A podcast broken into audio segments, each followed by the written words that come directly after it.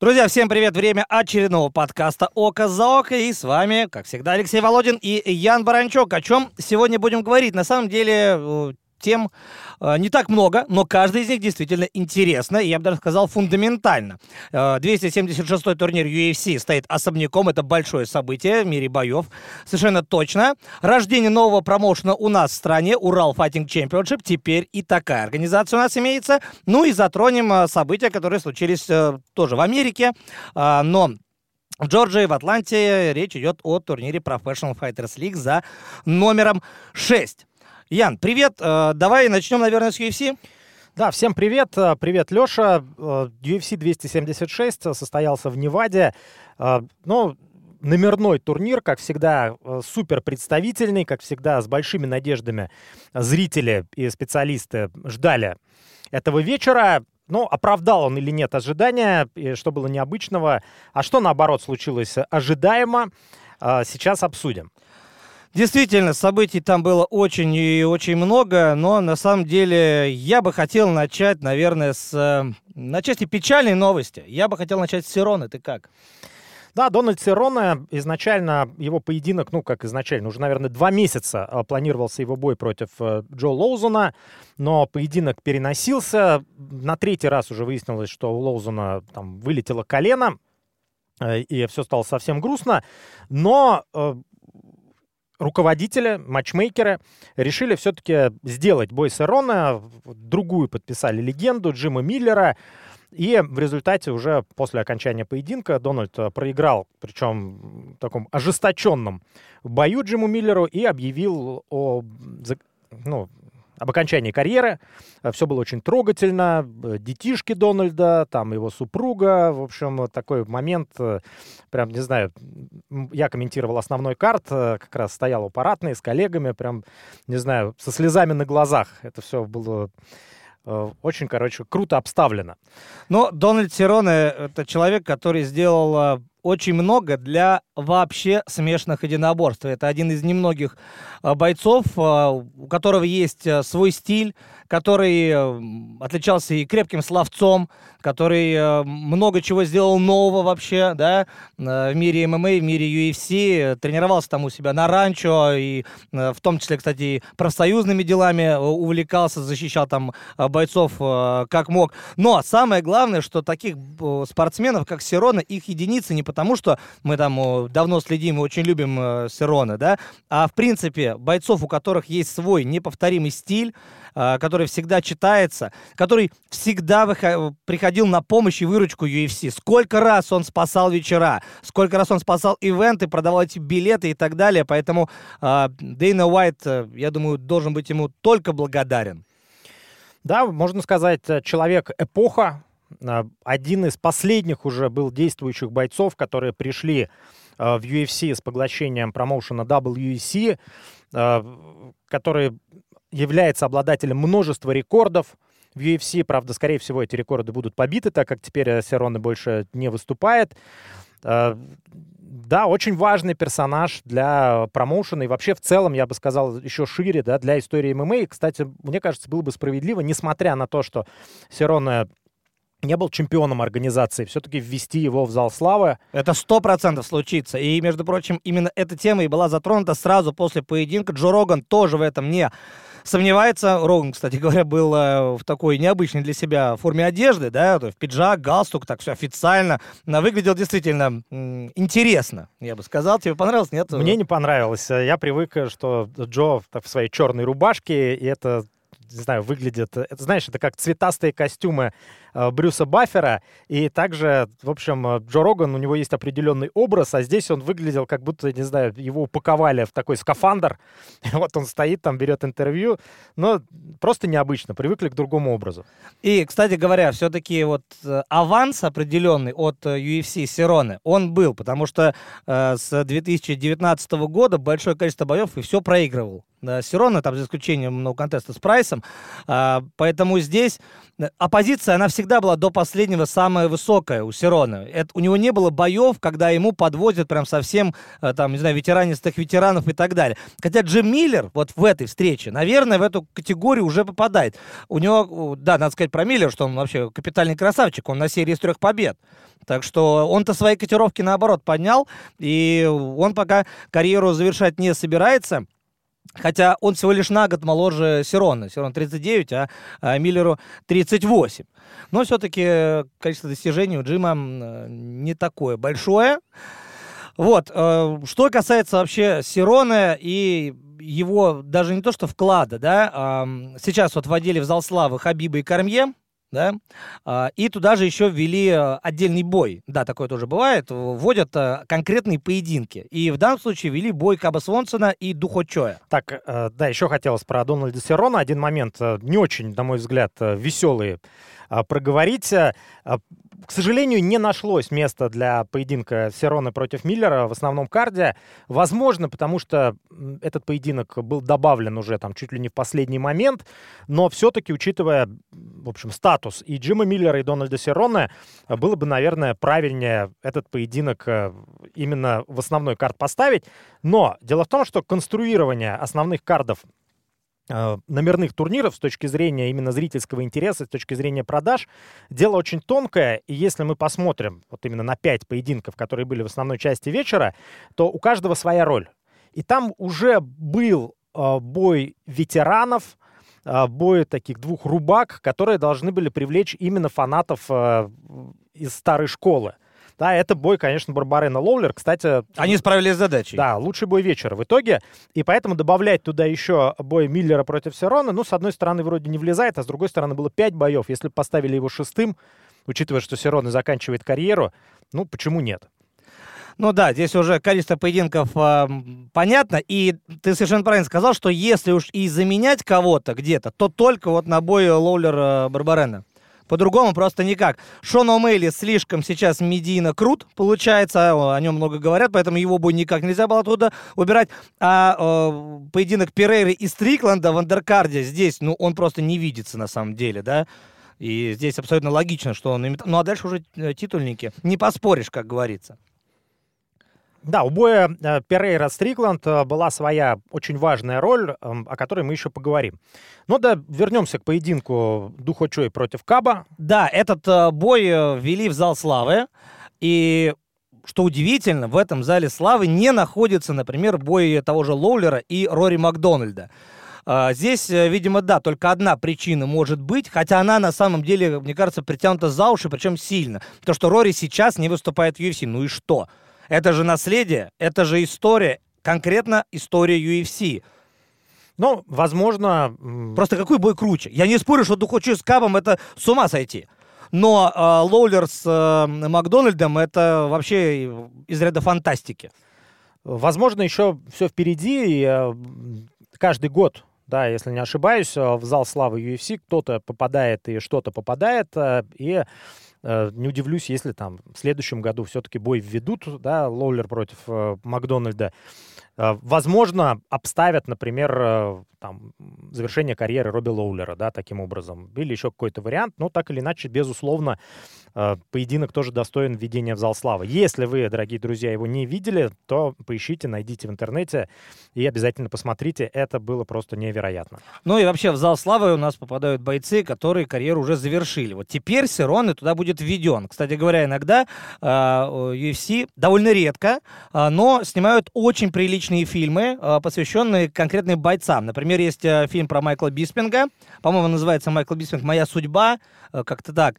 Тоже можно найти в интернете этот фильм. Очень хорошо, грамотно сделан, с огромным количеством спикеров. Вообще вот эта вся британская история, весь путь Биспинга, да, как бойца, бойца ММА, бойца UFC. Все там показано. Так вот, про Сироны кино подобного толка просто просится в первую очередь. Вообще снимать, уже должны были начать, начать съемки. Потому что картина могла бы получиться не хуже, чем э, Last Dance или фильмы про Железного Майка. Я в этом убежден. Что касается э, самого основного карда. Ты уже затронул про бонусы. Да, Барбарена Лоулер — это бой вечера, а также Алекс Перейра, э, Джерин э, Тернер и Юлия Столяренко получили бонус. О чем это говорит? Это говорит о том, что, ну, наверное, не все получилось классно а, с точки зрения главных поединков вечера. Об этом чуть позже, да? А, что касается Омеля. Омеля. А, дело в том, что наверняка многие из вас э, бой этот видели, и No Contest знают, э, чем все закончилось, и тычок глаз, и поведение Муниса, там, хитрость, не хитрость, это уже, наверное, на усмотрение самого Муниса и зрителей. Но я видел карточки. Что удивительно, у двух судей первый раунд выиграл Мунис. Как, Ян?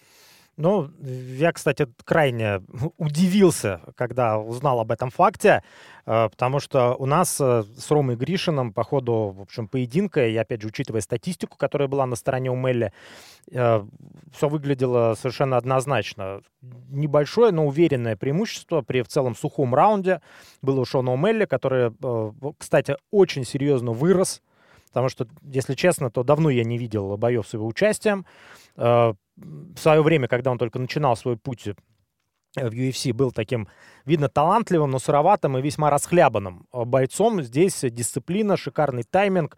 Э, он научился очень грамотно использовать свои выдающиеся для категории до 61 килограмма антропометрические данные. Удерживал Муниуса на дистанции все время перехватывал его атаки, и было видно, что Муниус прям сильно не в своей тарелке. Он суетился, не знал, что делать, и Поэтому, в общем-то, никто не удивился, когда поединок закончился после... Кстати, это было второе нарушение правил, потому что в первом раунде еще Мелли попал в пах. Соответственно...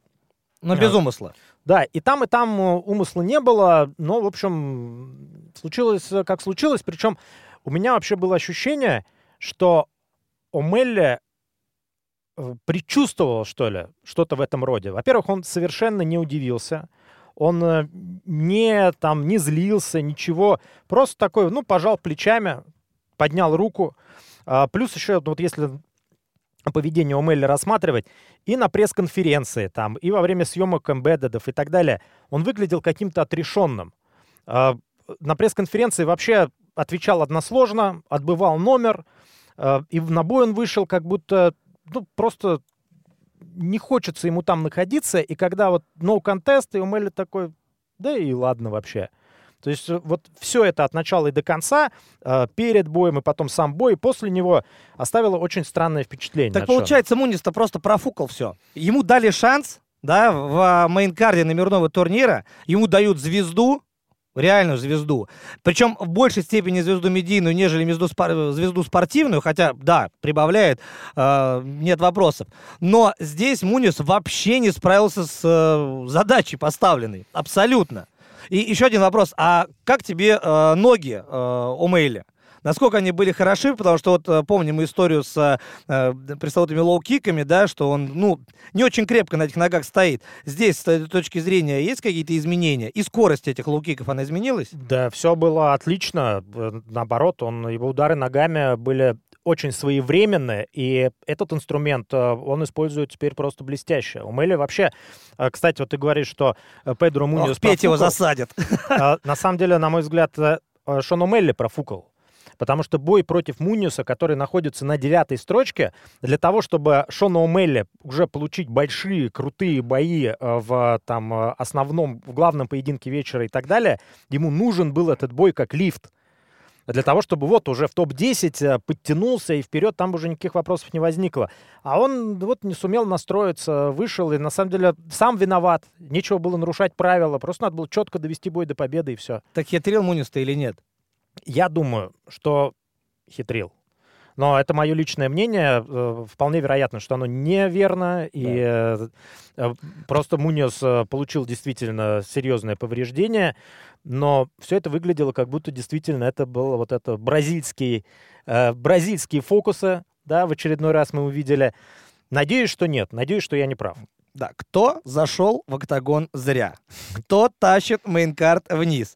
Все эти слова, наверное, можно в той или иной степени Муниусу все-таки э, а, адресовать. При этом Шону Мейли, вот при таком раскладе, он все равно получит крутого бойца в следующем бою. И на самом деле он не так сильно зависим, вернее, он э, максимально независим вообще от рейтинговых историй э, вообще в этой весовой категории. Поэтому здесь я не думаю, что у него будут какие-то проблемы. И вероятность того, что мы увидим его в следующем, на следующем турнире, опять на номерном и опять в мейнкарде. Вот у меня лично сомнений вообще никаких нет на этот счет. Ну, будем надеяться, да, что Омелли выйдет более мотивированным, и э, все у него будет хорошо. Вторым поединком основного карда было вот как раз противостояние Брайана Барбарена и Робби Лоулера. И, ну, лично вот у меня э, была такая проблема, что я все равно каждый раз, когда Лоулер э, выходит в клетку, я жду Лоулера образца 2015 года и каждый раз э, очень сильно расстраиваюсь. Все-таки при всем уважении э, Робби уже не тот, и было стойкое ощущение, что если бы э, вот Брайан Барбарена, сегодняшний, который очень вырос да, за последние там 4 года, встретился с Робби вот в 15-16 году, Робби бы его просто убил. Но здесь все получилось иначе. Да и вообще, на самом деле, роль э, Брайана э, в UFC, она получается особенная. Ведь это же, по большому счету, э, не звезда. И никогда не был звездой, вот такой большой, да. А, ему давали сложную работу, ему давали неудобных соперников, он был там гейткипером. То есть, грубо говоря, Барбарена дерется, при этом дерется зрелищно, ярко, да, не всегда у него все получалось, а, но а, бой с Лоулером и вообще вот его нахождение опять же здесь же, это очень а, хорошая такая промежуточная точка для Брайана сейчас. У него и серия, получается, сейчас из трех побед, и имена такие, как Мэтт Браун и Робби Лоулер. Просто специалист по ветеранам, да, да у вас типа получается? Брайан старикам здесь не место Барбарена. Совершенно верно. Поэтому я думаю, что... Причем он и бонусы подряд э, два раза берет. Да, три бонуса, причем все три за лучший бой вечера из последних четырех поединков. И э, если мы берем э, вот вообще эволюцию Брайана Барбарена, эволюцию отношения к нему руководства UFC, то действительно он начитал, начинал как э, такой середнячок, гейткипер для э, проспектов. Когда вот он, помнишь, внезапно выиграл э, у Сейджа Нордкота, у Ворли Алвеса, нанеся ему тоже первое поражение Почему внезапно-то? Ну, внезапно, у, у, Сейдж, что... у Сейджа он выиграл, мне кажется, вообще не внезапно. Но э, он же выходил вообще жесточайшим андердогом на этот бой. Просто сделали бой для Нордкота, чтобы он ярко там, типа, да. и красиво э, финишировал соперника. Ну, подраздули фигуру Нордкота. Как выяснилось, да, да уже по ходу. А, и при, плюс еще такой момент. А, Барбарена же был, ну, делал ставку на борьбу в те времена. А теперь он э, Э, именно Рубака, ударник. У него совершенно другая теперь уже история. Бороться он не любит и не хочет, и устраивает раз за разом кровавые побоища. И здесь получилось то же самое. Изначально казалось, что вот в этой рубке уж с кем, с кем, а с Лоулером он точно не вывезет. Но очень крутой был первый раунд, когда за счет темпа, за счет града ударов просто Барбарене удалось э, Лоулера подавить. Причем и Лоулер очень тяжело попадал по Барбарене, но тот демонстрировал в очередной раз свой бетонный держак.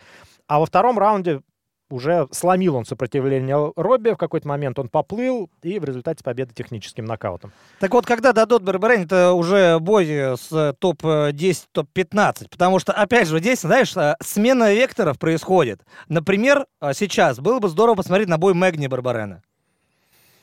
Вполне себе. Мэгни откатился, причем э, не так, чтобы очень сильно, на 12-й позиции. На 10-й Шавкат, который его победил, он как раз на 5 поднялся. И это хороший бой. Это хороший бой, но э, Барбарена вот сегодняшний, на мой взгляд, это не про рейтинги. Это именно про, кру- про крутые бои. А Мэгни э, в том состоянии, в котором он сейчас находится, он полезет бороться. Не будет он рубиться с Барбареной. Мэгни а умный боец, ли? не любит получать ущерб. Вот, возможно, реванш с, Лю... ну, с Люки, наверное, еще рано, да, потому что проигрывал ему Барбарена. Из тех, кто э, там выше, может быть, кстати, Ли Джин Лянг, Отличный бой. Да, крепкий парень. Да, и с китайцем, мне кажется, была бы вообще отличная заруба у Барбарены. То есть э, его роль вот как раз выйти там в основном карде и устроить шоу, э, там, чтобы кровище все залить, э, там взять э, очередной бонус за бой вечера и так далее. А как, на каком месте он в рейтинге, да, какая разница? А что касается Лоулера, его кредит доверия, как и у Сирона, он а, уже совсем исчерпан или нет? Потому что мне кажется, что Робби-то на грани. Согласен, 40 лет. согласен, да, 40 лет, э, отголоски былой, былой мощи.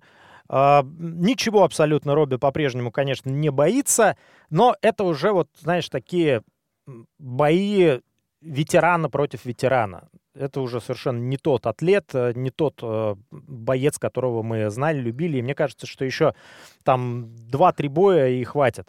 Может быть, А я- даже я, один знаю бой. даже бой, который ты бы хотел увидеть последним в карьере Лоулера. Это реванш с Кондитом. Э, Кстати, И эта история продастся и здесь, и сейчас, и даже через год. согласен Тому 100%. 38, и он тоже уже, знаешь, тут то, то ли торт, то ли не торт, но здесь будет мотивация запредельна. Они точно подготовятся максимально. Поэтому вот этот бой был бы класс. Причем он мог- бы быть прощальным для обоих. Да, вот как раз то, о чем я хотел сказать. И потом вот сразу, чтобы мы увидели четыре перчатки Да. э, в центре октагона. И они на кабриолете в зал славы. э, Уходят в закат. А, Предлагаю дальше поговорить э, о бое Волконовский против Холлоуэя. Потому что там связки, Да, да. потому что дальше у нас комплексная будет э, беседа о средневесовой категории UFC. Ну, тебе понравился бой, Леш? Волконовский, Холлоуэй?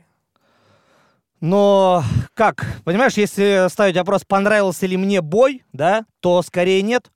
Потому что бой, в моем понимании, это конкурентное противостояние.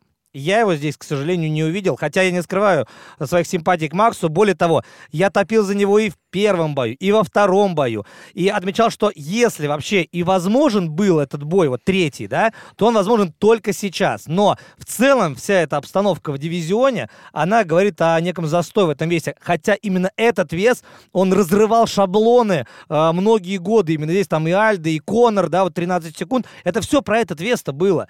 И максимальное внимание было приковано. А теперь мы смотрим историю Волконовский-Холловой под номером 3. И на самом деле чувствовалось, что Макс — это человек с планом А, у которого плана Б просто нет. Он его даже не продумывал.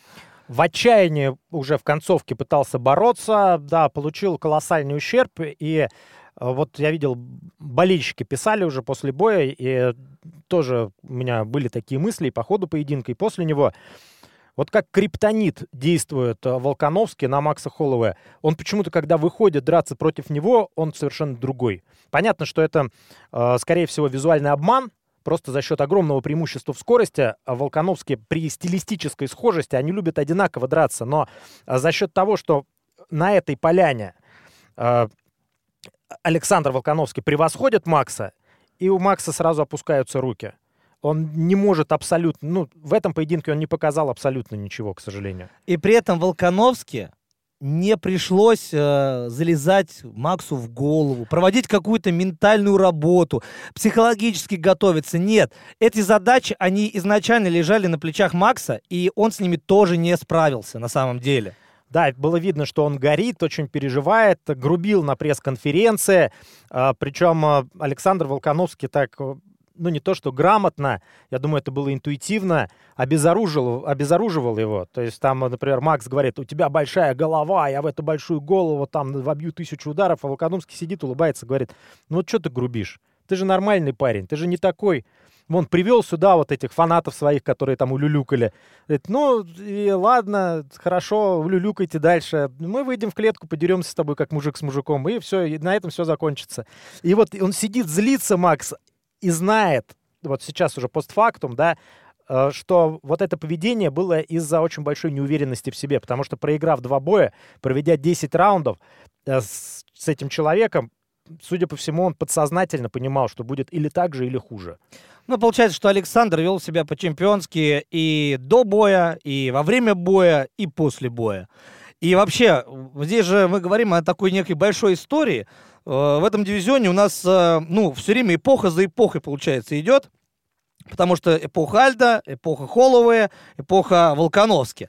Но э, этот момент с Конором, он как бы чуть-чуть в стороне остается, потому что там бой и переход там в легкий вес и так далее у Конора. Но в целом здесь э, довольно стабильное поступательное движение. Но нужна новая кровь. Потому что, помнишь, давным-давно смотрели на вечные бои Фрэнки Эдгара и Жозе Альда. И все понимали, как это примерно будет э, складываться. Теперь мы смотрим на бои Волконовски и Холлоуэя. Вот все, три серии посмотрели. Достаточно, хватит. А, дальше у нас есть, понятно, что Яир, который, ну, вроде как интереснее выглядит в чемпионском бою, просто потому, что он не дрался за пояс, да? А все остальные товарищи, и Эммет, и Кэттер, и э, все остальные, ну, там вот Гига Чиказа еще интересная личность, и, конечно же, э, Мавсар. Но Мавсар пока на десятой строчке, и э, сейчас я думаю, что, наверное, рановато было бы, да, при любых раскладах э, сводить Мавсара и Волконовский. Но в потенциале, потенциале, э, то, что Мавсар еще растет, а Волконовский находится уже несколько лет на своем пике. Э, конечно, так не очень хорошо рассуждать, да, но через два года, например, это был бы отличный бой. Прям прекрасный бой. Но не сейчас. Ну и при этом, а, вот, если так а, посмотреть, да, с кем бы мог подраться там, вообще в принципе, да, в ближайшее время Александр Волконовский, понятно. Но, кстати, Яиру Родригесу надо сначала победить Артегу. Их бой будет совсем скоро. А, соответственно, если он только выигрывает, то тогда, естественно, он выходит на титульный бой против Волконовски. Не забываем про Джоша Эммета, который побил, ну, побил, да, громко сказано. Сухоруков сын судей. Который э, одержал победу над Келвином Каттером. И тоже, как вариант, э, его титульное противостояние. Но вот есть у меня ощущение, что Волконовский не почувствует. Не, не испытает проблем ни с Яиром, ни с Джошем Эмметом. Действительно нужна свежая кровь. Возможно, с Яиром этих проблем даже будет побольше, чем с Эмметом да? Но в любом случае, как бы первая пятерка, шестерка, она реально отыграна, включая корейского зомби. А дальше уже все идет как раз э, там Чикадзе, Митчелл, э, Евлоев. Вот э, это как бы следующие ребята, которые должны подойти, да, сменить. Да, и Волконовский уже э, обдумывает вариант э, там выступления, например, в легкой весовой категории, объединения поясов, но, на мой взгляд, э, все-таки ну, мелковат он откровенно для э, легкой весовой категории э, и просто из-за габаритов не вывезет э, с Оливейрой, но, во всяком случае, не знаю, получится, не получится. Есть еще ему чем э, заниматься в полулегкой весовой категории. А, о том, что дивизион зачищен, говорить, конечно, рано. Но Волконовский способен э, этот дивизион э, поставить на паузу засушить его с точки зрения медиа-интереса, с точки зрения интереса болельщиков в первую очередь. Потому что Волконовский это отличный боец, да, это драйвер, безусловно, для вообще Океании, да, и боев там. Потому что э, мы же знаем, что именно там в э, Новой Зеландии, в Австралии, в Австралии именно э, проходят э, очень большие шоу UFC. И ты знаешь, в свете вот уже постепенно переходя к э, среднему весу, да, Волконовский лично мне, как личность, импонирует гораздо больше, чем Израиль.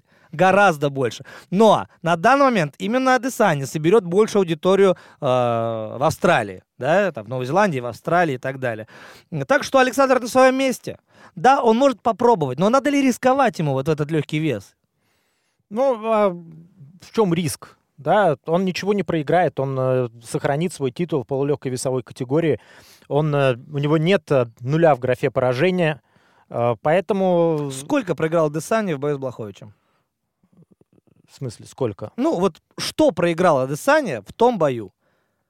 Да, в может... полутяжах. Да, на мой взгляд, э, Ничего, Ничего да? он не потерял. Ну, просто, э, возможно, некая аура такая непобедимости, да, с него слетела, но в целом-то мы видели, как Адесанию нокаутировали в кикбоксинге, так что он не является там каким-то устрашающим супербойцом. Ну, совершенно точно он э, таковым не является для Алекса Перейры. Э, ну, я думаю, про Волкановски понятно. Максу здоровье. Вот. Кстати говоря, рассечение жуткое было у него. Да, еще такой момент вот про Макса. Что дальше для Макса? Вот что интересно. Он же первый что, номер. Да, он первый номер в полулегком дивизионе. И вот как раз мне кажется, что именно для Макса, как для большого полулегковеса, э, было бы на данный момент, вот сейчас логично попробовать свои силы в легкой весовой категории и постараться там э, навести шороху. Потому что все выглядит вот как для Макса теперь, после третьего поражения от Волконовски, тут что ему теперь, понижать уровень оппозиции здесь? Опять не давать новым а, бойцам подниматься в топ и мешать им выйти на этот титульный бой, когда для самого него против этого чемпиона уже все, двери закрыты, история закончена. Ну, на самом деле, да, это было бы очень интересно. Там бои э, могли бы быть и стилистически прям классные, там тот же Хукер, да, например, а может быть и Тони, кто знает. То есть это было бы прям, ну, вкусно. Да, учитывая, и по что... вкусу вкусно, и по сути вкусно да. было бы. Да, Холлоуэй не сможет, э, вероятно, согнать в легчайший вес, э, ну, только, наверное, отрезав себе ногу, он туда попадет. А вот для легкой весовой категории, учитывая, что его, там у него рост около 180, то есть, в принципе, он да, по габаритам такой типичный легковес. Небольшой и не маленький. Да, так что здесь все более-менее понятно. И, ну, да, Волконовский же был и фаворитом. Он просто подтвердил этот статус вот на все 100. И оценки 50-45 у всех трех э, судей, они, ну, действительно отображают его сегодняшнее преимущество над Холловым. Давай перейдем к среднему весу, потому что э, много говорить про бой Израиля и Джареда не хочется вообще. А, и если вы смотрели, то вряд ли вы будете пересматривать этот поединок. Здесь вот как раньше э, обсуждали много, э, боец э, Адесани, да, он в своем стремлении быть лучшим, быть best of the best, а, с одной стороны, математически грамотен, прагматичен, но с точки зрения становления такой мировой звезды, он точно едет не туда. Да, это был э, довольно унылый бой. А, вот э, ты говорил, что не было плана «Б» э, у, у кого? У, у Макса, да. да. А, и у Джареда Каноне тоже не было плана «Б». В этом поединке, к сожалению, я рассчитывал, что все-таки Джаред Канонье, учитывая, какой он был андердог, будет рисковать, будет действовать более агрессивно. Но нет, этого не было. Как-то все прошло. Вот как по нотам, причем солировал именно Израиль Адесаня.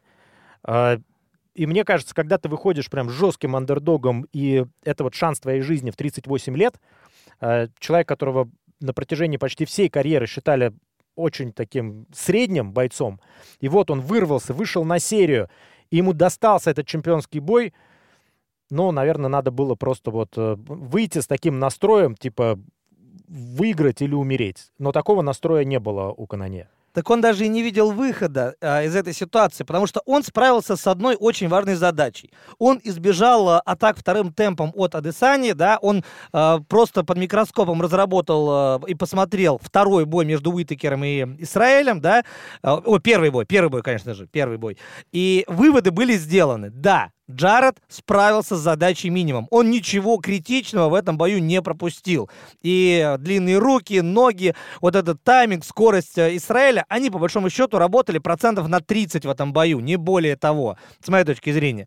А, так что получается, что да, мы хотели, чтобы Джаред психанул, но он не видел возможности даже для стартового взрыва этого психоза. Его просто не было.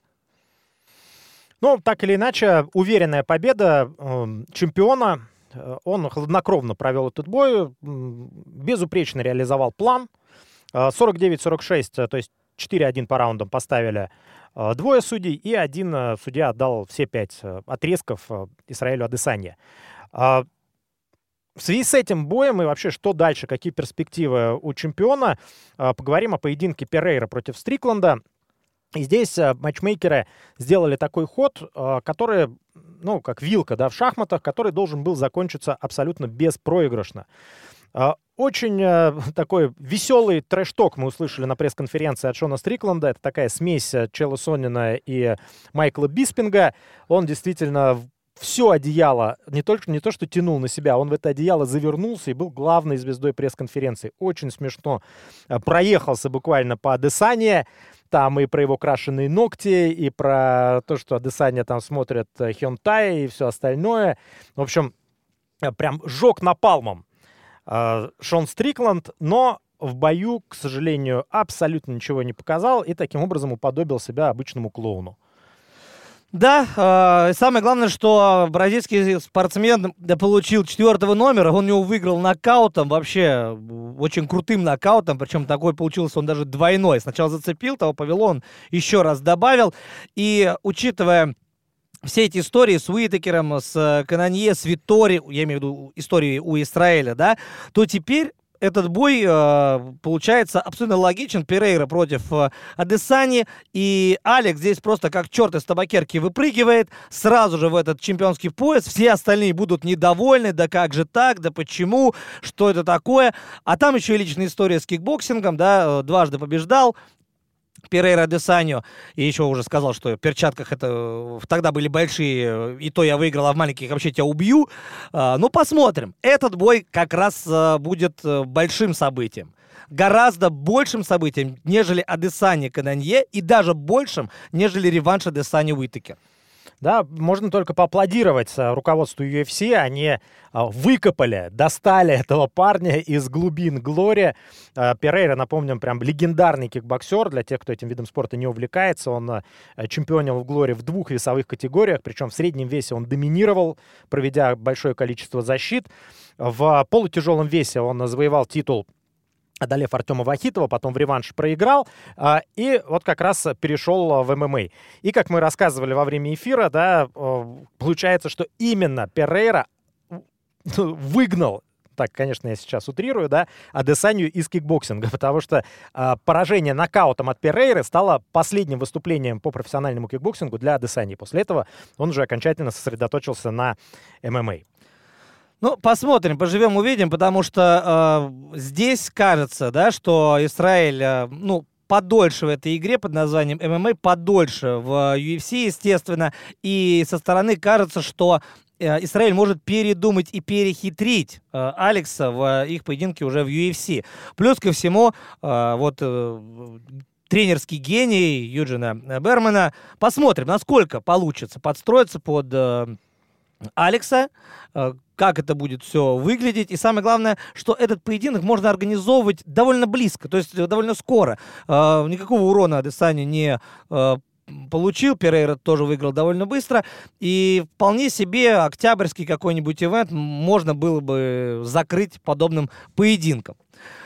В общем, надо сказать, что этот турнир номерной получился все-таки, как мне кажется, посочнее с точки зрения вывески, да, чем, а, допустим, предыдущий турнир, где э, выступал Иржа Прохаска и Тейшейра, да, там Шевченко, Сантос, э, но там был, конечно, вот этот сумасшедший backfist от э, Вейли Джанг э, в голову Йоанны Енджейчик. Здесь получился кард по вывеске хороший, а вот ожидания оправданы, ну, наверное, процентов так на 50, может быть, даже и меньше. Тебе не так кажется?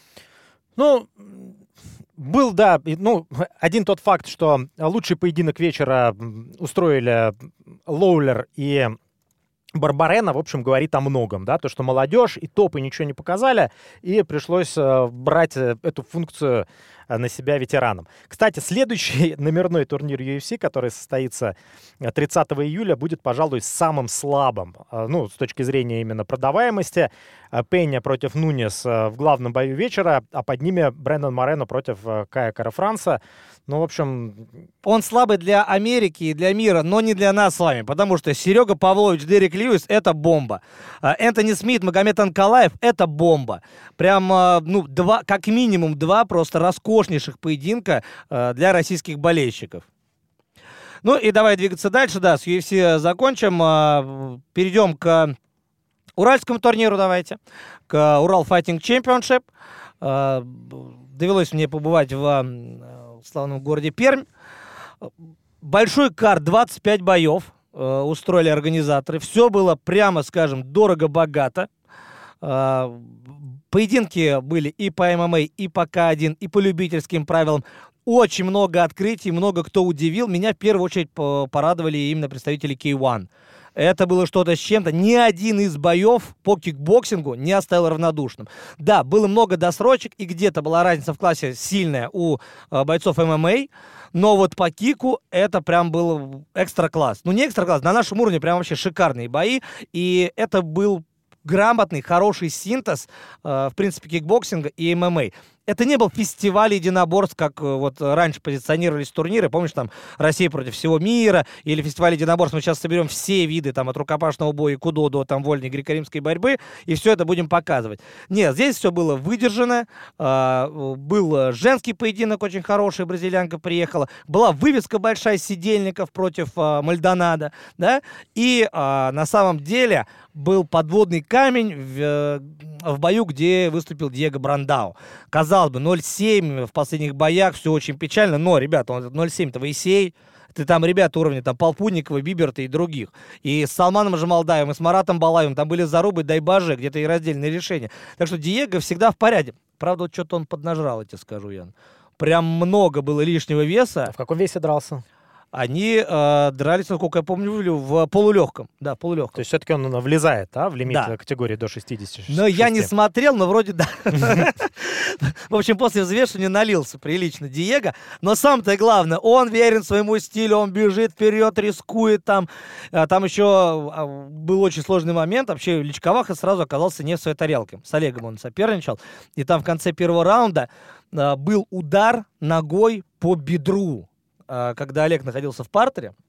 Вот, но там на самом деле и на сокеркике заходил, и грязнил Диего. Ну, в общем, вот прям вот Диего в лучшем своем проявлении. Вот как вы помните, да, он всегда сделает скандал, но он попал по ребру, здесь же была сирена, и Виктор Корнеев остановил встречу, да, и в итоге был перерыв и второй раунд. Хотя, в принципе, можно было уже и там останавливать, как мне показалось.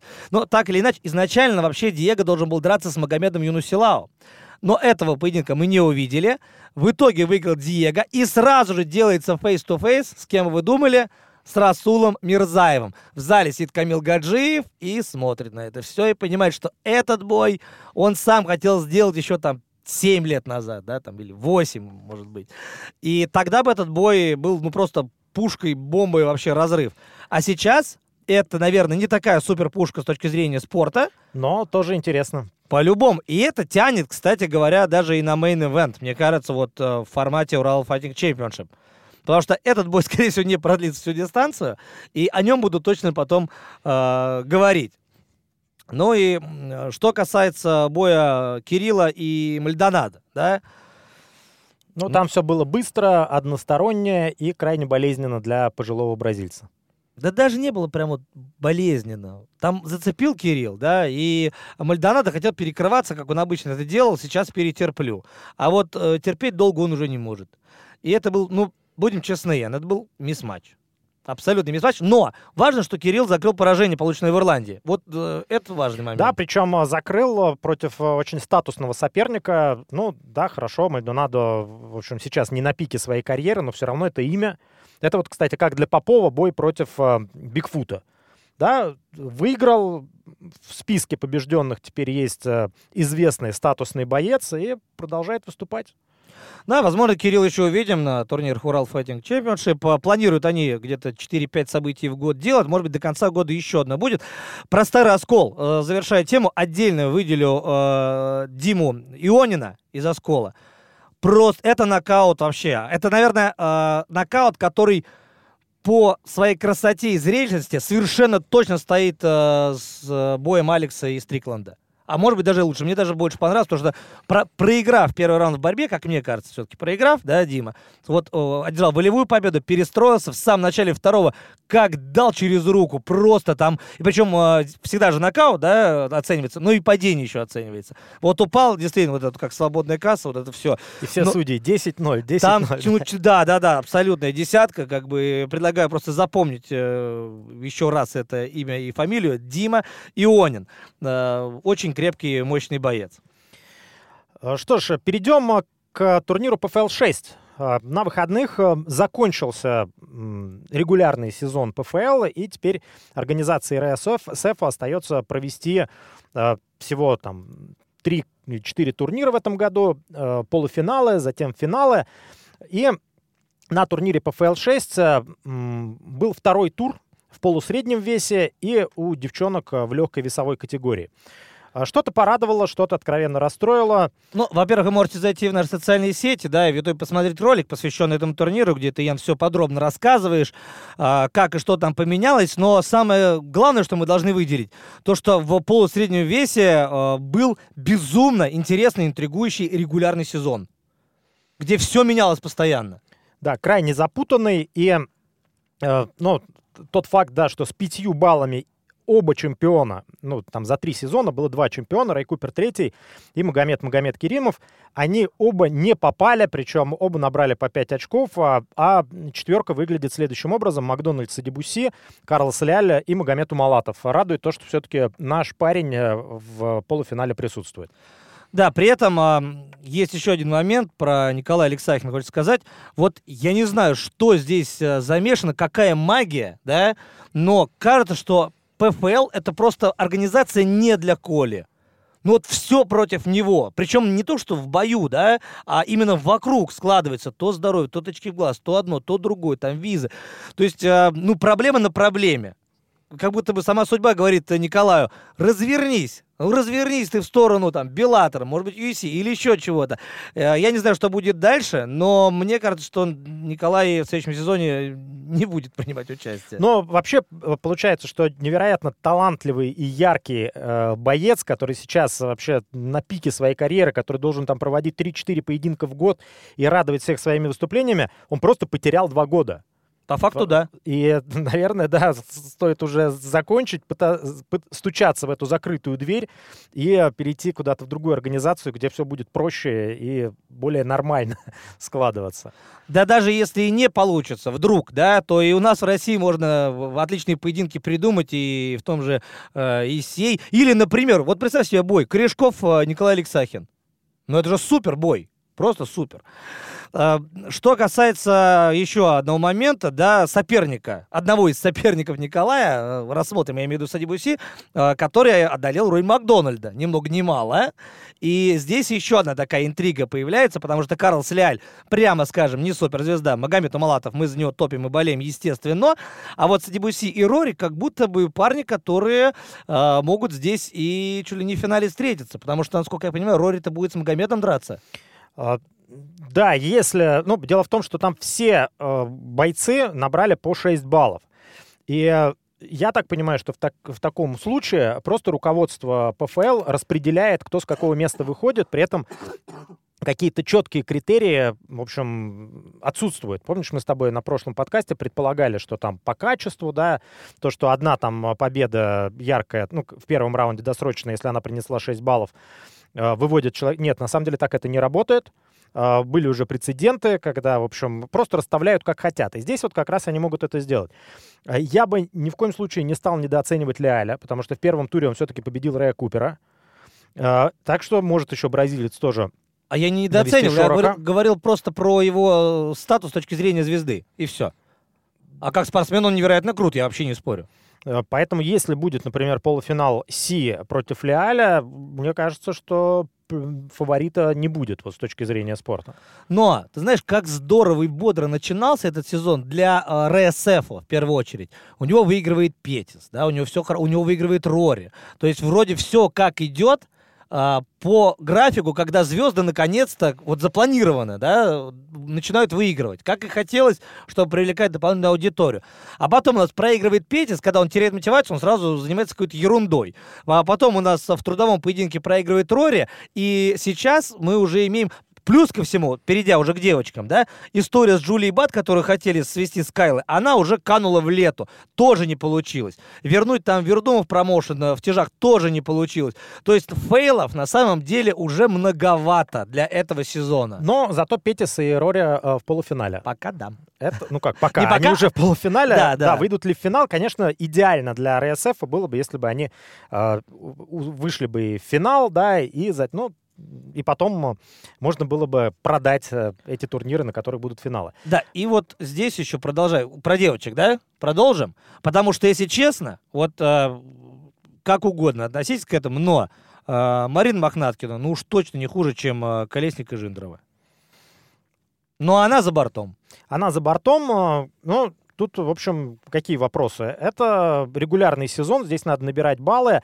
Возможно, ну, это связано с тем, ну, то, что Марина за бортом с э, матчмейкингом, потому что если бы Колесник или Жиндровой дали в первом туре Кайлу Харрисона, они бы тоже набрали 0 баллов. Да, в том-то и дело, что здесь как раз а, бой был у Марины с а, Кайлой Харрисоном очень интересный. Да, выиграла Кайла без вопросов, но как раз такие бои а, позволяют двигаться Марине дальше, подстроиться, она приобрела необходимый опыт, и их возможный реванш в финале был бы совершенно иным. Он был бы очень крутым.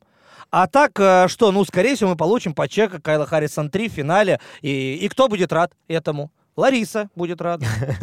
А, ну, Марина провела поединок во втором туре против Эбигейл Монтес и выиграла раздельным решением, а, что удивляет, то, что двое судей, судьи отдали Марине бой со счетом 30-27, а один абсолютно наоборот, все три э, раунда посчитал в пользу Эбигейл. Но так или иначе, здесь абсолютно ничего не меняет. Раздельное решение или решение единогласное. Три балла получила Марина и с таким количеством очков осталась за бортом. И еще одна история, которая тоже связана с э, спортсменкой, которая за бортом, это Джина Фабиан, да, сумасшедший и мощный поединок против Бат, э, доминирующее, можно сказать, выступление, но в итоге там не сделанный вес и так далее. Она вообще осталась с минус одним очком.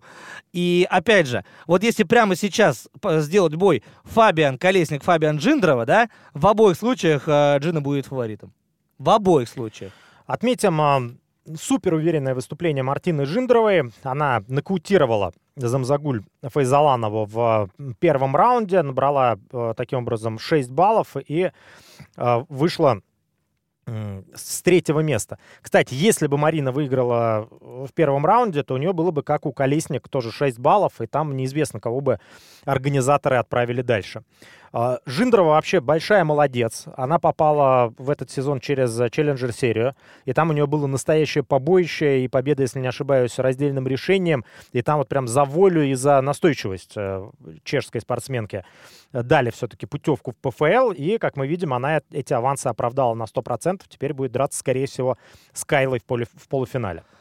А что же для Марины? Сейчас она выбывает. То есть, получается, либо у нее будет просто выставочный бой там э, в рамках финала, такое возможно, да, там будут дополнительные бои. Либо, э, если Марина остается в ПФЛ, а я предполагаю, что, скорее всего, она останется, у нее все хорошо, э, занимается в Сетфорде, все отлично, то это простой, это, извините меня, до э, весны 23-го но мне кажется, что было бы логично Марине дать э, какую-то статусную соперницу. Например, Марина Мохнаткина против Джулии Бад на одном из э, супертурниров, где будут финалы. Напомним, что в этом году ПФЛ решили не в рамках одного вечера провести все финалы, а в рамках двух, то есть разбить финальные противостояния. И, в общем, э, таким образом сможем увидеть возможно, многих бойцов, которые хорошо выступили, но не пробились э, в полуфинал. Да, в августе будет э, первая часть, э, плей-офф, и финал 25 э, ноября. Пока запланирована одна дата, но, я так понимаю, да, действительно будет этих дат две. В общем, в конце ноября уже выясним, кто э, будет обладателем 1 миллиона рублей. Ну Долларов, что ж, может. да. Uh, долларов, да. Если они за 1 миллион рублей так рубились, было бы круто. А, ну что ж, э, за сим, наверное, все. Много чего интересного случилось. Много чего интересного еще и случится с вами. А, как всегда, были Алексей Володин, Ян Баранчук. И это подкаст «Око за око».